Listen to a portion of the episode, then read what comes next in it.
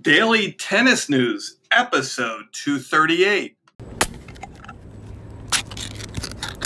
What will be the most valuable brand in tennis after COVID 19? Find your aha moment right after this. Do the best you can with everything you got. Struggle day to day, cherish every fight you fought. Destroy your obstacles, remove the blocks. Got to stand strong. Can you do it? Break through. Can you move on? Welcome back to Find Your Aha Moment. I'm your host, Brian Lutz of BackhandCity.com. Remember the tennis excuse you always used to use when you always decided you wanted to learn a new sport? You don't have enough time? Well, you forget that excuse. Check out my Accelerator Tennis System. It's a fresh start guide on how to play smart tennis. I'll include a link in the show notes, or you can just simply log on to backhandcity.com and check out my five minute preview video. Accelerator Tennis System, a fresh start guide on how to play smart tennis.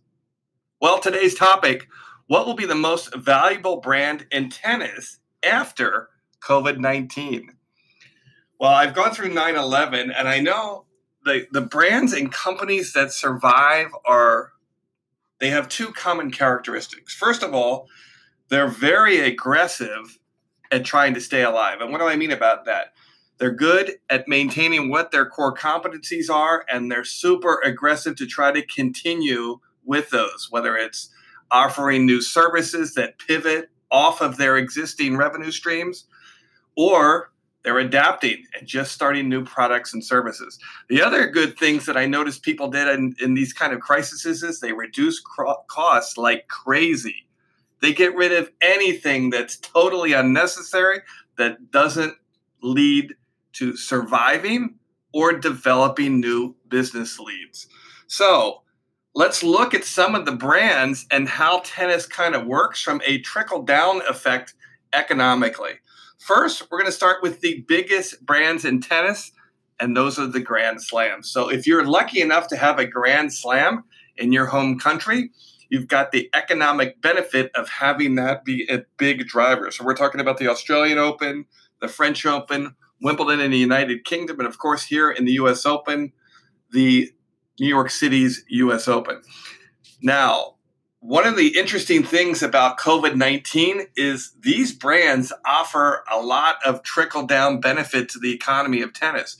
You can go down to the tennis associations that run these events, like the Lawn Tennis Association of, of the United Kingdom or the United States Tennis Association here in the United States. So each of these kind of work hand in hand and they kind of feed the economy of tennis as you trickle down. We're going to go through all the different levels here and how people can pivot and adapt. And quite frankly, some aren't going to survive. It's just kind of the way this is going. We're a month into this, and there hasn't been a lot of economic relief. And this is really going to be trouble for some brands that aren't able to adapt to this type of environment. So, the Grand Slams, let's just take the US Open for instance. They're in a partnership with uh, New York City. In fact, you're seeing um, they're actually the story last year before the U.S. Open was the U.S. Open owed about eh, several hundred thousand dollars in back rent. They're in a revenue partnership with the city of New York, and it was actually hotly contested uh, what numbers were accurate and what weren't. So they're going to negotiate and try to figure that out. So, from a PR standpoint, the U.S. Open stepping up and turning this into a kind of a satellite hospital during COVID 19 should help mend some of those fences as there's some just natural organic outreach and goodwill, and hopefully they'll be able to solve that. But the US Open makes probably over $300 million a year in revenue.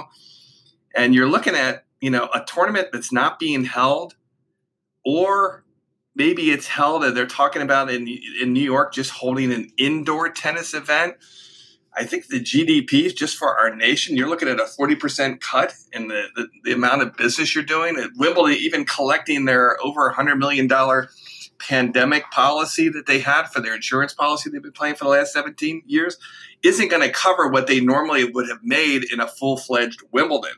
So you're going to see a lot of these grand slams and the associated tennis associations really take some revenue hits and they're going to have to adjust and pivot their own budgets. And you're going to see this kind of trickle down to tennis companies. Let's take a Wilson here in the United States or a Babolat, these manufacturers that make tennis rackets. Well, they also make a lot of balls and clothing and apparel and accessories. And people aren't playing tennis because they're quarantined, so they can't consume the products that are necessary. So you're going to see an economic hit there. For instance, one of the big indicators for tennis participation is tennis balls. It's kind of a very basic um, metric, but it's very accurate in the fact that if people are opening up new t- cans of balls, they're playing tennis. And if instructors are buying new cases of balls, they're teaching tennis. And if people are just going out and playing for recreation, well, guess what?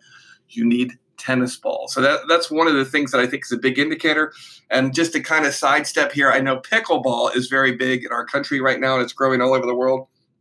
And everybody says it's going to really take over tennis. And I think one of the flaws with pickleball is there's just not a lot to consume there because the balls are plastic and there's not a lot of things that need to be replaced and maintained. You don't need to restring your pickleball racket. So even some of these niche sports are going to have troubles. And it, it really trickles down to small business owners in the tennis community. You're talking about retail stores like Tennis Plaza or online with Tennis Warehouse, and then all the service providers such as me who who teach tennis and offer stringing services. None of that's happening right now. And I remember after 9/11 when we were able to survive it and kind of follow through on that still being aggressive in the areas you can be and cutting back immensely, there was a lot less competition out there at the end of that I guess, tragedy, you should say.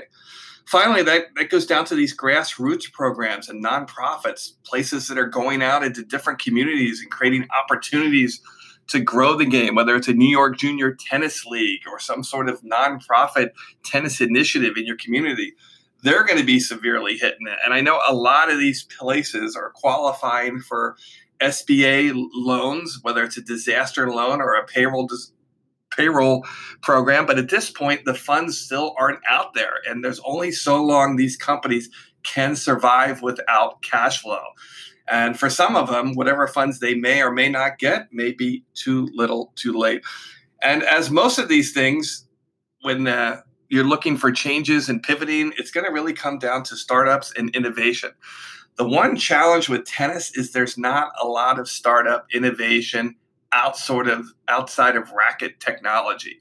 You see some push here in court inventory and booking systems. I think you could see a push in that as, as municipalities and clubs are going to want to control their participation in inventory, especially when their customers are very concerned about social distancing. And I think you could use some technology to help maintain that. And obviously, people can book their tennis courts on their phone. This is less reliant on a front desk or any sort of transaction with your credit card or cash. You know, so as you eliminate some of those jobs, you're also affecting the economy. So the short answer is we don't know what's going to happen. We just know those core competencies are is that people are really cutting their budgets. And we're going to need to see a pivot in innovation as people try to snake and navigate through this and figure out where the niches are. The other question will be is what kind of demand will people have for tennis once it once it this COVID-19 is starting to decline and our government decides to let us go back out and play tennis? Are people going to be cautious because of of the being years away from developing a vaccine or maybe a known medication? Or are people just going to wear masks and play tennis because they're just dying to get outside and they miss their sport so much. Well, thanks for listening to this episode of Find Your Aha Moment. Don't forget to go onto iTunes and rate, review, and subscribe to this podcast so you get notified each day with a fresh episode.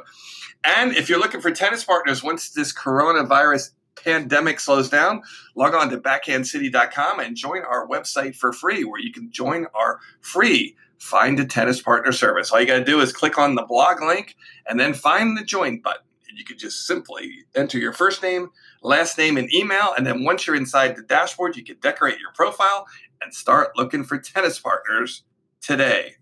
Well, thanks for listening to this episode of Find Your Aha Moment. This is Brian Lutz of BackhandCity.com. Thanks for listening, and I'll talk to you tomorrow.